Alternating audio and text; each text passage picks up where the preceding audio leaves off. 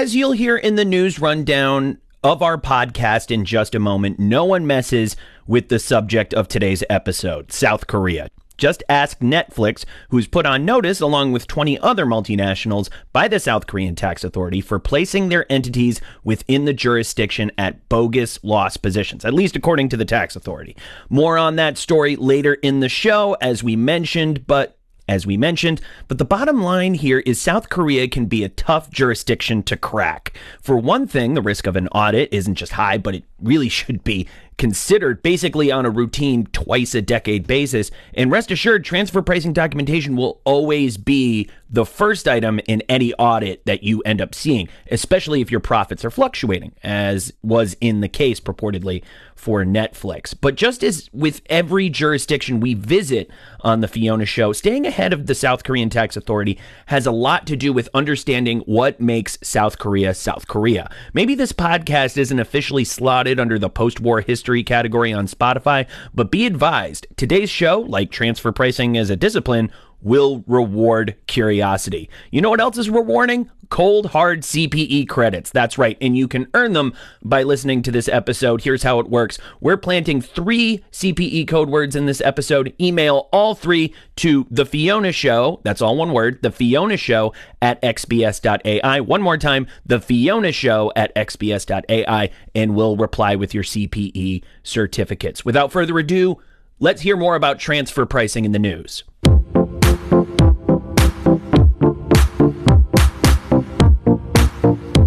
Sorry, multinational taxpayers, but the number of places where you can get away without filing transfer pricing documentation is dwindling. The latest jurisdiction to pile on the demands, Chile. On August thirty-first, twenty twenty, the Chilean Tax Authority issued a resolution mandating that multinational companies meeting certain thresholds file a local and master file starting with business year twenty twenty. The reports generally follow O E C D guidelines, with the master file outlining the group's big picture, the nature of the global business operations, the overall transfer pricing policies, and the global allocation of income and economic activity. The local file, of course, should draw conclusions from the economic analysis, methods, comparables, interquartile ranges, and hang on to those supporting documents, intra-company agreements, financials, A P As, because the Chilean Tax Authority wants everything but the kitchen sink. Is it us, or does Netflix always seem to be in hot water when it comes to transfer pricing? Last year, Italy launched an investigation against the company, claiming the streaming giant's optic fiber cables and servers constitute permanent establishments in Italy, and therefore tax dollars too.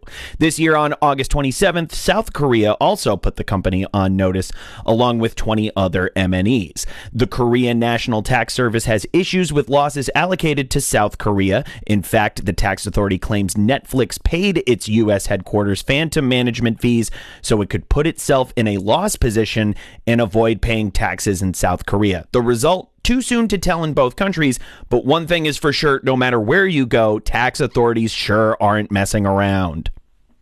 It seems tax authorities are finding fault in all kinds of business structures these days. The consolation? The courts don't always agree with them. That's what we gather from the Tax Court of Canada's recent ruling against the Canadian Revenue Authority. On August twenty-seventh, the Court of Canada ruled that AgriCity Limited correctly priced herbicide sold through its Barbados subsidiary and therefore is not on the hook for tax on six million Canadian dollars, or four point six million U S dollars, in profits. Backstory, AgriCity Limited had an agreement with a Barbados entity, an entity which the C R A declared a, quote, sham, to sell clear out to Canadian farmers. A generic version of Bayer Monsanto's weed killer Roundup, Clear Out, and herbicides like it would have to be registered with the Canadian Pest Management Regulatory Agency, a long and complicated process.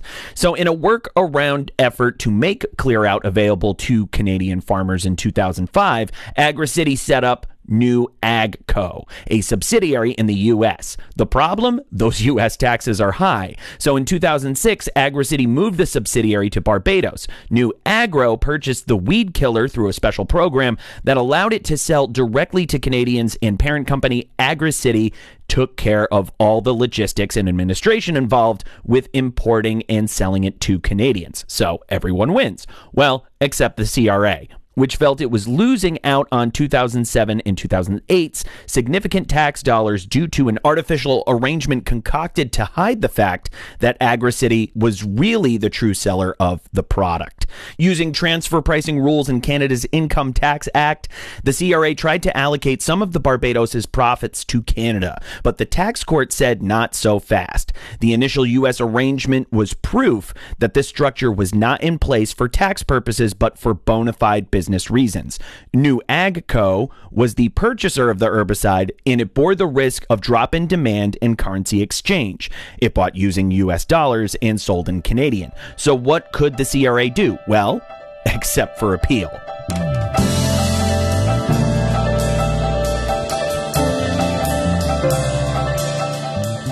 Hi, I'm Matthew DeMello, and you may know me as the host of the Fiona Show, Cross Border Solutions' weekly transfer pricing podcast. And while I love to discuss transfer pricing, this podcast isn't the only place you can hear me doing it.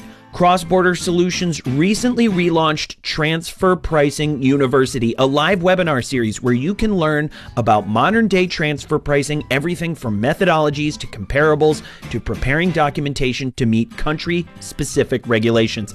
Good stuff, I know. Chief Economist Mimi Song leads the sessions. I just ask the occasional obvious question. Since our program is NASBA certified, you can earn one C P E credit for joining each session. Pretty sweet. So what are you waiting for? Join us for Transfer Pricing University Weekly. Classes are free, so now you really have no reason to miss it. Sign up at xbs.ai slash TPU.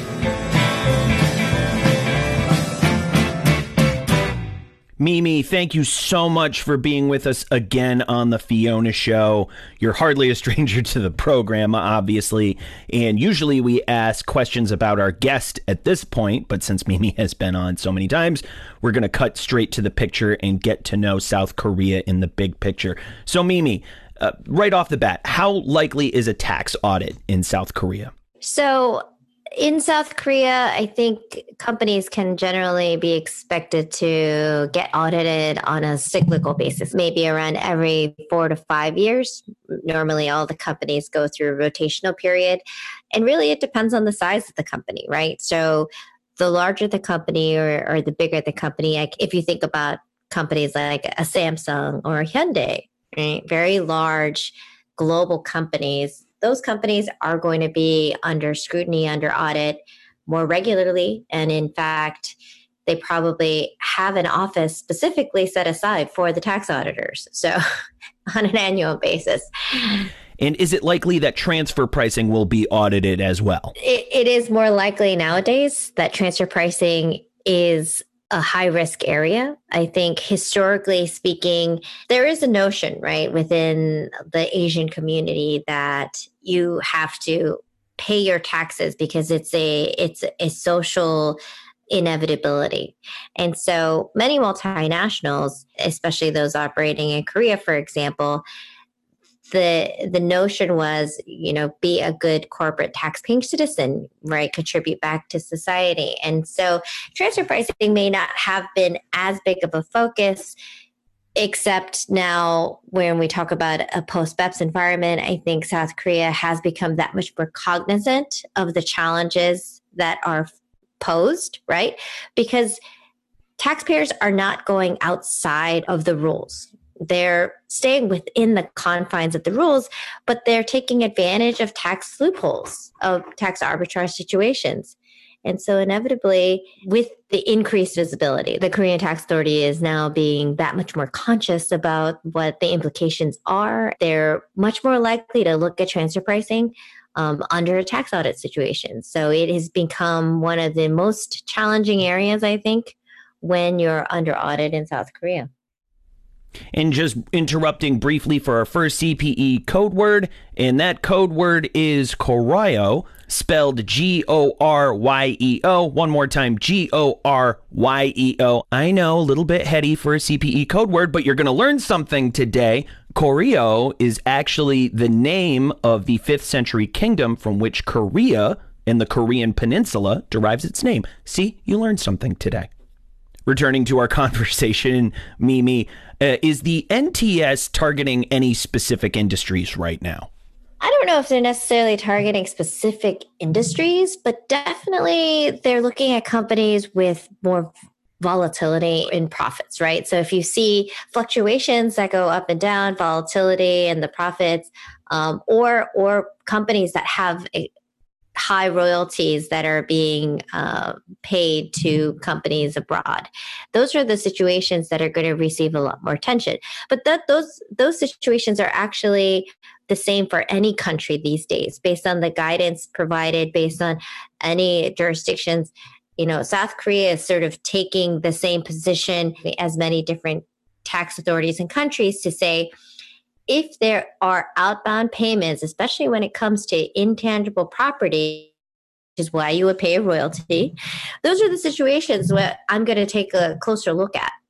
Um, and then in addition to that, I think, you know, outbound payments when it relates to management service fees, those are always areas that are going to be challenged, and not just in South Korea, but in other jurisdictions. But I think now South Korea is much more focused on areas such as those royalty payments, such as those outbound management service payments, and where companies are showing a lot of volatility on a year-over-year basis as it relates to the transfer pricing payment. Of course. And of course, South Korea is a member of the O E C D. Has it adopted BEPS Action thirteen?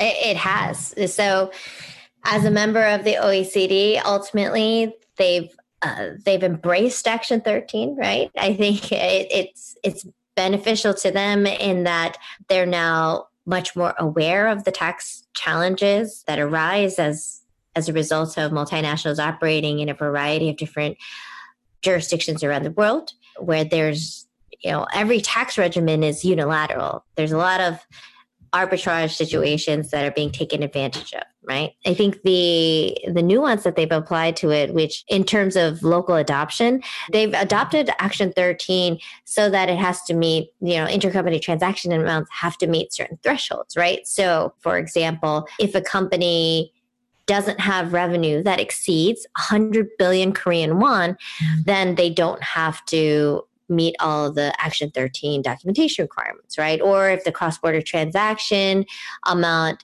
does not exceed fifty billion Korean won, then they don't have to adopt all these documentation requirements. Even if you are under those specific thresholds, there is this idea that you should still have a transfer pricing study, and, and that in order to make sure that you can still demonstrate that the intercompany transactions are conducted at arm's length, because there could still be a penalty imposed in case you don't have the right level of documentation, right? Or in case you can't support the transfer pricing framework and policy.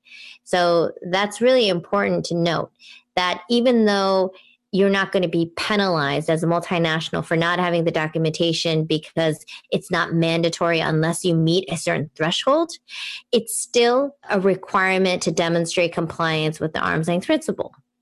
And so in order to demonstrate compliance with the arm's length principle, if you are being asked about it, if it has been determined that the transfer price policies and the, the actual transfer price payments were not conducted at arm's length, you can still be penalized. You can be penalized to the extent that you don't have the documentation to prove compliance.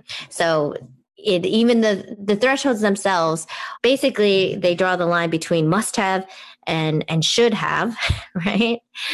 But but then at the end of the day, you still should have everything in place. You were mentioning before loopholes. Is that where any of the loopholes exist between the must and the should thresholds? What I mean by the tax loopholes are that if a company were to set up a holding company in a particular type of jurisdiction, that could create an advantage, a tax advantage for them, right? I don't necessarily think that the, the threshold is necessarily a loophole, but it is a reason why certain multinationals don't respect the documentation requirements as much as they should, right?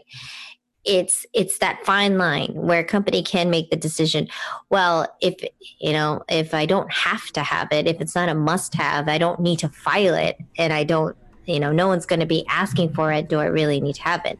It's sort of that philosophical question of, hey, if a tree falls in a forest, right, and nobody's around, doesn't make a sound. So. If you didn't meet the thresholds, uh, do you really need to be in arm's length? Um, but what about country by country reports? Are companies required to submit those? Once again, they're required to submit them based on the consolidated group revenue threshold.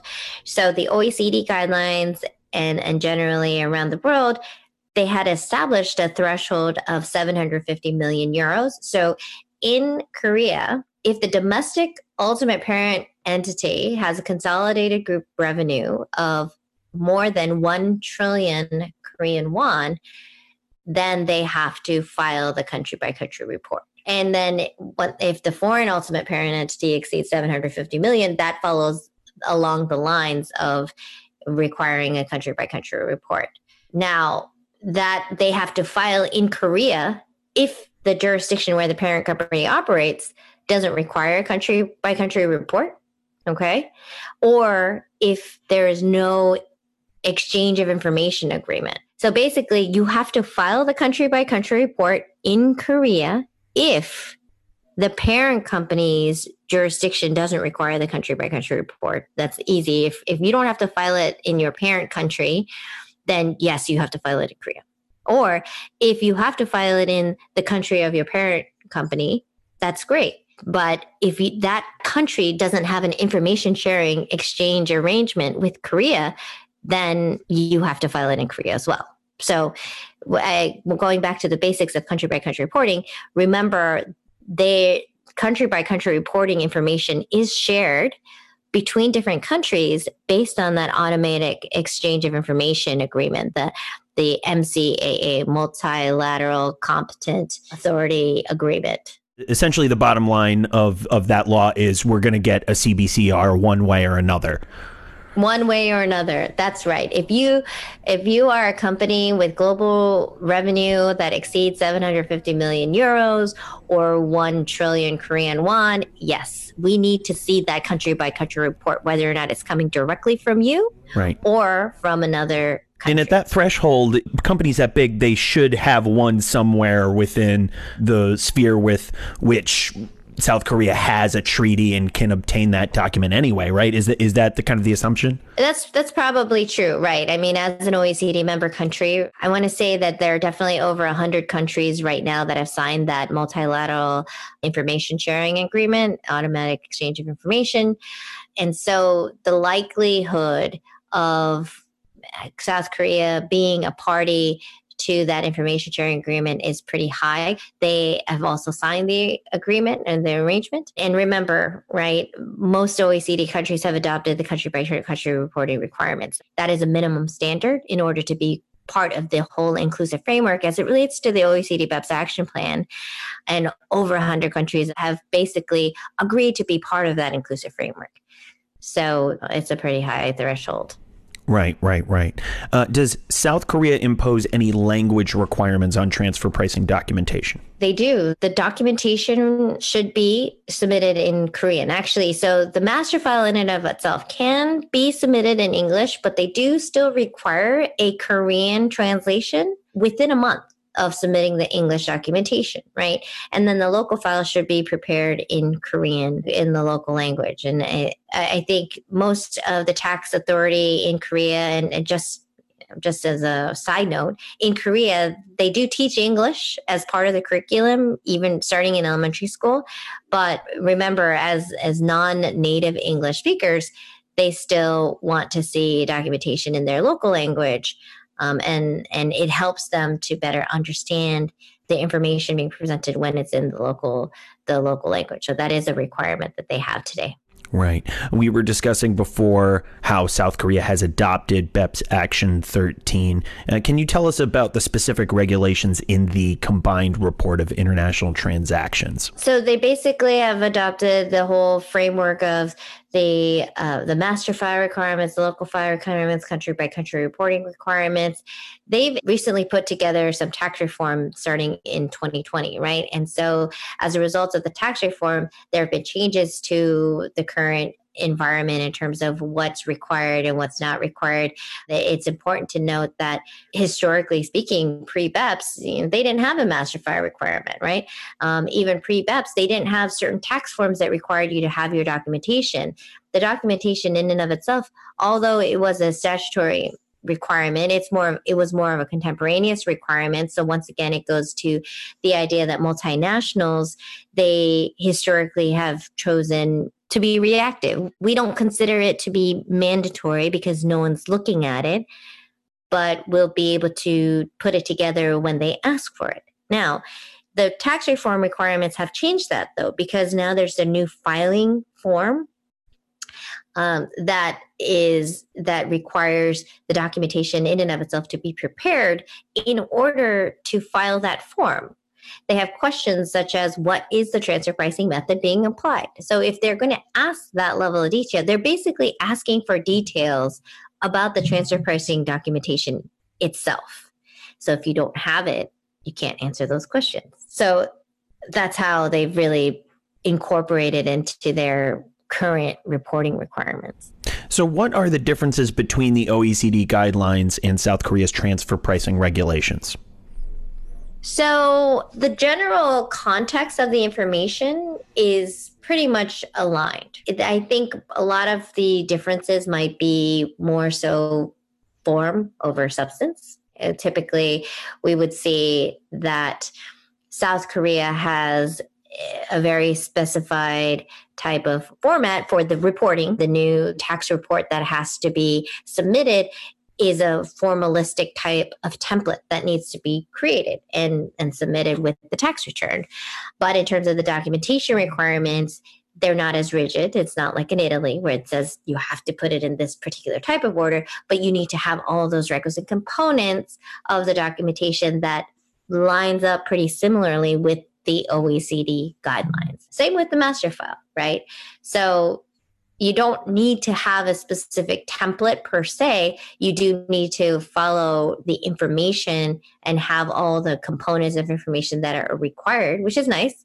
So they're not as formalistic about the documentation, but the submission of information in the tax form has to meet the templates that they put forth. So that keeps uh, you from handing in O E C D guideline generic documentation. That's the line. Well, definitely. I mean, you don't. Okay, for, first of all, you never want to submit or prepare just a generic O E C D. But that's where you'll get caught if you do. Right. Transfer right. Pricing study. Yeah. I, and in South Korea specifically. So if you know anything about the history of South Korea, what's interesting is that it is a very nationalistic society. And what I mean by that is, you know, during the whole Korean War, there was a time where the Korean civilization almost lost its identity altogether. When the Japanese infiltrated Korea and they, they took over, they were trying to assimilate the society, right? And, and, and basically destroy anything Korea related. Like my grandmother on my mother's side, she spoke Japanese fluently because she had lived in that time, right? And so it was, they were trying to get rid of the Korean language, Korean culture. So because of that, I think, and what happened afterwards, there's a very nationalistic pride about being South Korean and, and everything related to South Korea, especially the language. And I think at the end of the day, some of that translates into what, what the local requirements are, right? So the local language, I think, plays to that historical context a little bit, and as well as the, the need to put forth documentation in accordance with the local rules and regulations as set forth by South Korea, I think is important because it shows a sign of respect. And respect is really important in the South Korean community. The respect is sort of paramount to ensuring that everything goes smoothly, right? Of course. I got to say, anytime, you know, we, we can have somebody with the historical perspective, uh, Professor Burns comes to mind, if you remember from, from last yep. September. Mm-hmm. It, it, the thing I find so fascinating about transfer pricing is it's like seeing the history of, of the post-war the global economy, just kind of spread out like how geologists look at rock formations to know about, you know, floods that happened a thousand years ago. If you know right. how to read the rock, yeah. then you can see that history. It's it's all interconnected, right?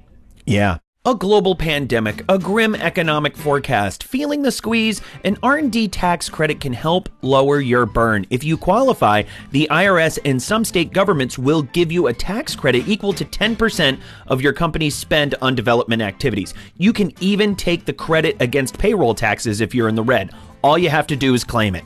So what's stopping you? If an expensive application process is turning you off, sorry, now you really have no excuse. Cross Border Solutions' A I-driven R and D tax credit software eliminates the need for pricey consultants and allows you to apply for R and D credits all over the world for one low fee. After all, why should you have to spend your whole R and D tax credit on getting your R and D tax credit? It's your money. Keep more of it with Cross Border Solutions, the global leader in A I-driven tax solutions. Request a demo today. Visit x b s dot a i slash r d. That's x b s dot a i slash r d. And interrupting after our ad break very briefly for our second C P E code word, and that code word is B T S. Very easy to spell, as in the world-renowned K-pop boy band, in an instant way to appear anywhere between fifteen and thirty percent more relevant to anyone in your life under twenty-five by name-dropping them casually at Thanksgiving. That code word again is B T S. Just don't ask me what it stands for. Returning to our conversation, Mimi, do taxpayers have to submit additional disclosures? With the introduction of tax reform in twenty twenty, they do. Now they have new forms that have to be submitted and filed with the corporate income tax returns, right? As I was stating before, these new forms include information that you wouldn't have available unless you had your transfer pricing study prepared. For example, the transfer pricing method and the actual reason for selecting that method to analyze the intercompany transaction. So that's the type of information that is now being requested to be submitted as part of the tax return. The format of that is a little bit different depending on the type of transaction. It could be, but you need to have this information for tangible goods transactions, intangibles, for services, and cost sharing arrangements. And you're going to also have to summarize all the different cross-border transactions with the foreign related parties, not unlike the U S fifty-four seventy-one, for example, right? And you have to also provide a summarized income statement of the foreign related parties that have the cross-border transactions with the South Korean entity, right? So almost showing, providing visibility into the counterparty's profitability because they have an assessment or an understanding of what the local entity's profitability looks like. They want to see what the counterparty's profitability looks like, right? But that requirement doesn't apply unless you meet the thresholds. And that's where the threshold, I think, is, is beneficial. You don't have to go through that level of detail. That's for the bigger fish. Uh, what about transfer pricing methods? Does South Korea have a preference or hierarchy? So the general consensus is that there's no preference per se, right? That all the different methods that we normally talk about are applicable. They're going to follow the O E C D's most reasonable method standard, which is going to be determined based on the availability of information. And you're going to have to be able to describe exactly why those other methods are not applicable, right? So anytime you do a transfer pricing method analysis, and especially in South Korea, you're going to have to provide an overview of, okay, why is this method considered the most reasonable method? And how come these other methods specifically are not applicable to analyze this type of transaction? You just need to provide that level of visibility in order for the tax authority to understand what your perspective is, right? And I think it's very telling because the amendments to the current legislative environment basically highlight this requirement of full transparency and understanding. They want to understand the transaction holistically. They want to understand the commercial terms, the financial implications. They want to understand the market conditions associated with the, the transaction and, and the business rationalization behind it. Um, and so ultimately, to provide that level of context is really important. And that's what a transfer pricing study uh, at the end of the day does, right? It gives that holistic picture of what this intercompany transaction flow looks like and, and how it fits within the entire value chain. I know a couple of folks at home might not already know we co-host T P U together. It's mostly you. I just I just ask the questions, uh, much like this episode. You're a very important part of Transfer Pricing University. I appreciate that, but I can I can almost feel uh, you know, the folks who maybe have done maybe one or two courses hearing this and saying, what's the difference between that and a best method rule? What what what separates the what we know as the best method rule from Korea's way of doing things, where it's the most reasonable method you have to argue? Yeah, well, so the U S the U S adheres or adopts the best method rule versus, I would say, let's just categorize everybody else. Everybody else kind of sits with the most reasonable method. It's nomenclature, right? I think that the most reasonable method approach is more so geared towards providing more flexibility in terms of the legislative environment, that, hey, we understand that that, that different methods could be applied to different types of transactions.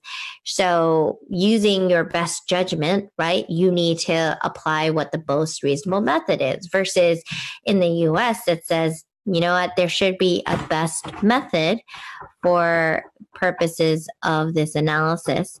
And it's important to highlight that. It is possible that methods are challenged under audits. I think that's a big point of contention, because it's an easy way for tax authorities to say, you didn't choose the best method. It should be analyzed under this type of method, and the results are dramatically different.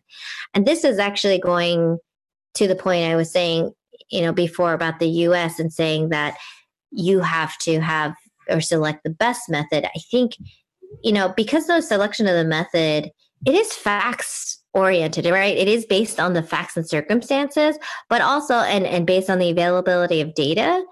But I think it also gives the tax authority an advantage to say, well, you didn't choose the best method, right? Like, and I kind of feel that that might be why the choice of the words.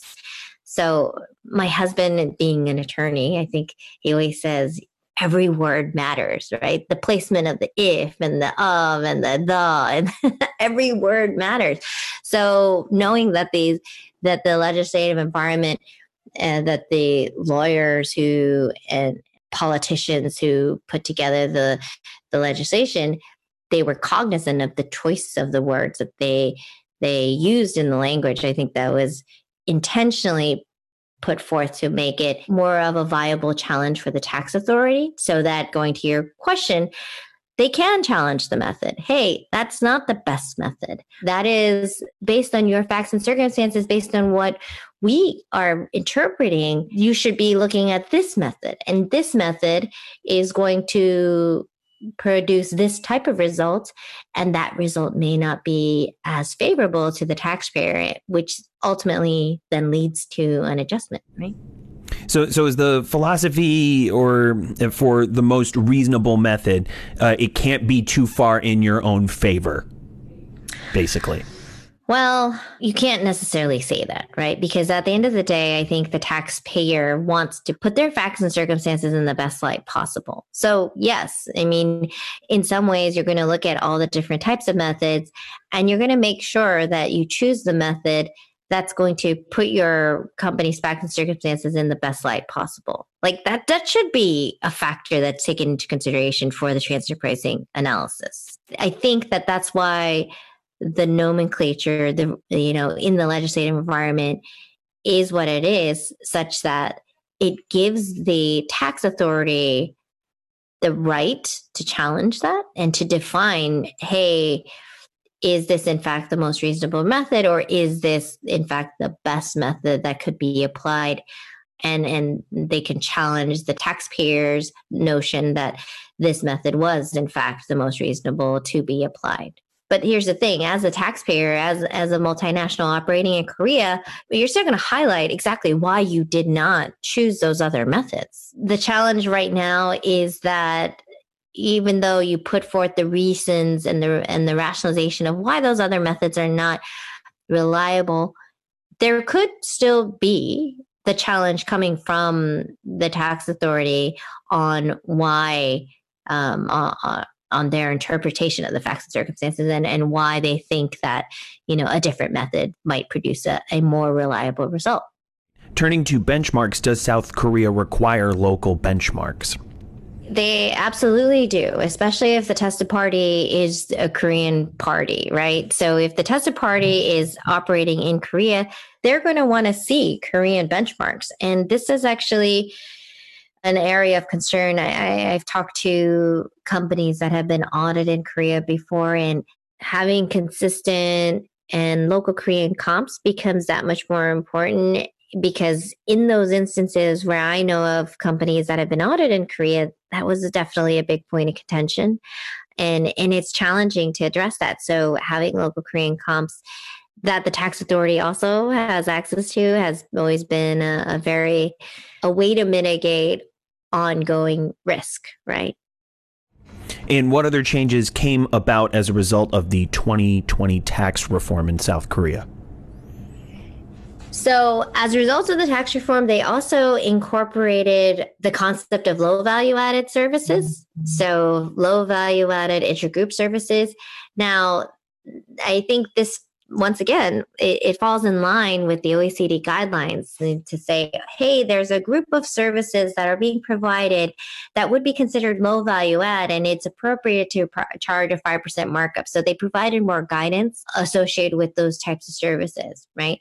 They also provided more guidance associated with the treatment of audits, and, and basically saying, you know, historically, I think the tax authorities had struggled with taxpayers not not being able to provide information in a timely basis. What ended up happening was the taxpayer would say, oh, I'm going to get that to you. I don't have it readily available, and so I'm going to provide it to you. I just need a little bit more time. That, then this ultimately lengthens the entire audit cycle or the process. So now this is where the tax authorities are becoming a lot more rigid and have put more constraints around the timing requirements and the requirements associated with contemporaneous documentation, and making sure that that taxpayers understand this information should be readily available. We're not going to give you the amount of time that we we historically might have provided to you, right? You need to be able to justify why you can't have this information in a timely basis, or else we're going to penalize you. So there's a lot more of a of a, a penalty environment for non-compliance, for late submissions. And there are valid reasons for not being able to provide information in a timely manner. So, and they outline a couple of those those reasons, right? I mean, it could be natural disasters, right? So, like what we're facing today. So, and it could be, you know, based on business crises, but there are definitely reasons why taxpayers won't have the information readily available, but that additional time for finding the information is not something that tax authorities are going to respect anymore without a viable reason for that. And then in the audit process, I think what's interesting about the the tax reform is taxpayers could historically have a parallel track of going through the M A P process and going through the Court of Appeals process. And you could do that simultaneously, um, and then almost like choose the better path or the better outcome, so to speak. But they've adjusted that accordingly so that they put less burden onto the tax court system, and basically said, listen, if you're going to go through the M A P process, that's going to override anything in the tax court system. So, because you're overburdening the court system, you know, and sort of based on like trying to get a favorable outcome, right? And so the M A P procedures, we're going to enhance the M A P procedures. You're going to go down that right, and that's that's ultimately going to override anything you go into court. So don't don't just appeal in court unless you have a really valid reason to do so. Can I get a definition for MAP for our for our one oh one listeners? Sure, sure. So the MAP procedures, right, which stands for the Mutual Agreement Procedures. It's an important process for taxpayers because it it makes sure that to the extent that they are being challenged or audited with respect to the intercompany payments, it gives them an avenue to be able to argue their position, right? Note to multinational companies everywhere, if you think the coronavirus has affected your bottom line, take a look at how it's devastated the economies of governments around the world. And where do you think tax authorities will look to make up for all that lost revenue? That's right, your transfer pricing. You can't afford to be non-compliant, but then you probably can't afford to pay for an overpriced consultant who bills by the hour either. Oops, sorry, Big Four. We've got the answer. Cross Border Solutions, A I-powered transfer pricing software keeps you in compliance by preparing accurate, hyper-localized reports that protect you from transfer pricing audits, penalties, and adjustments. And our technology is available for one flat fee, a fraction of what you'd pay a big-name consultant. Again, apologies, Big Four.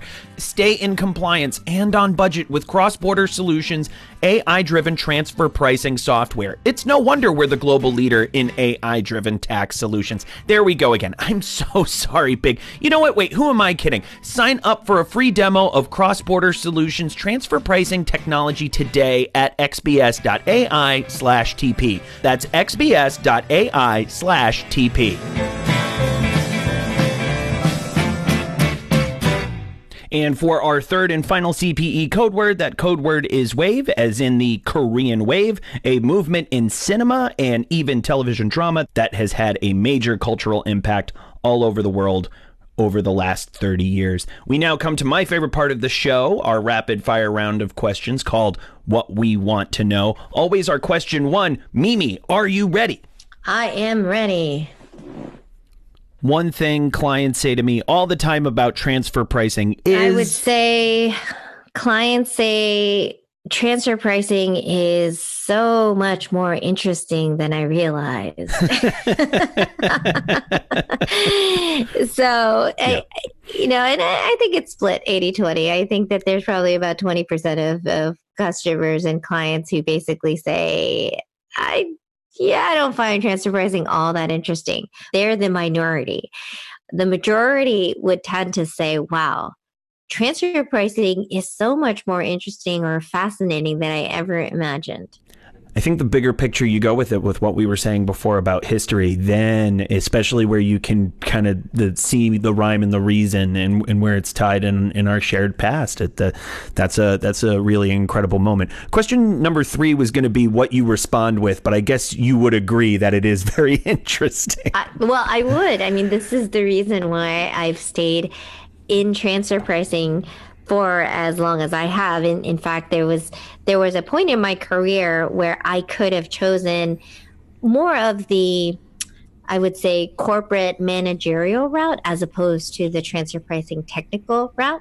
Yeah. And and and everyone has these decision moments in their life, right, throughout their career.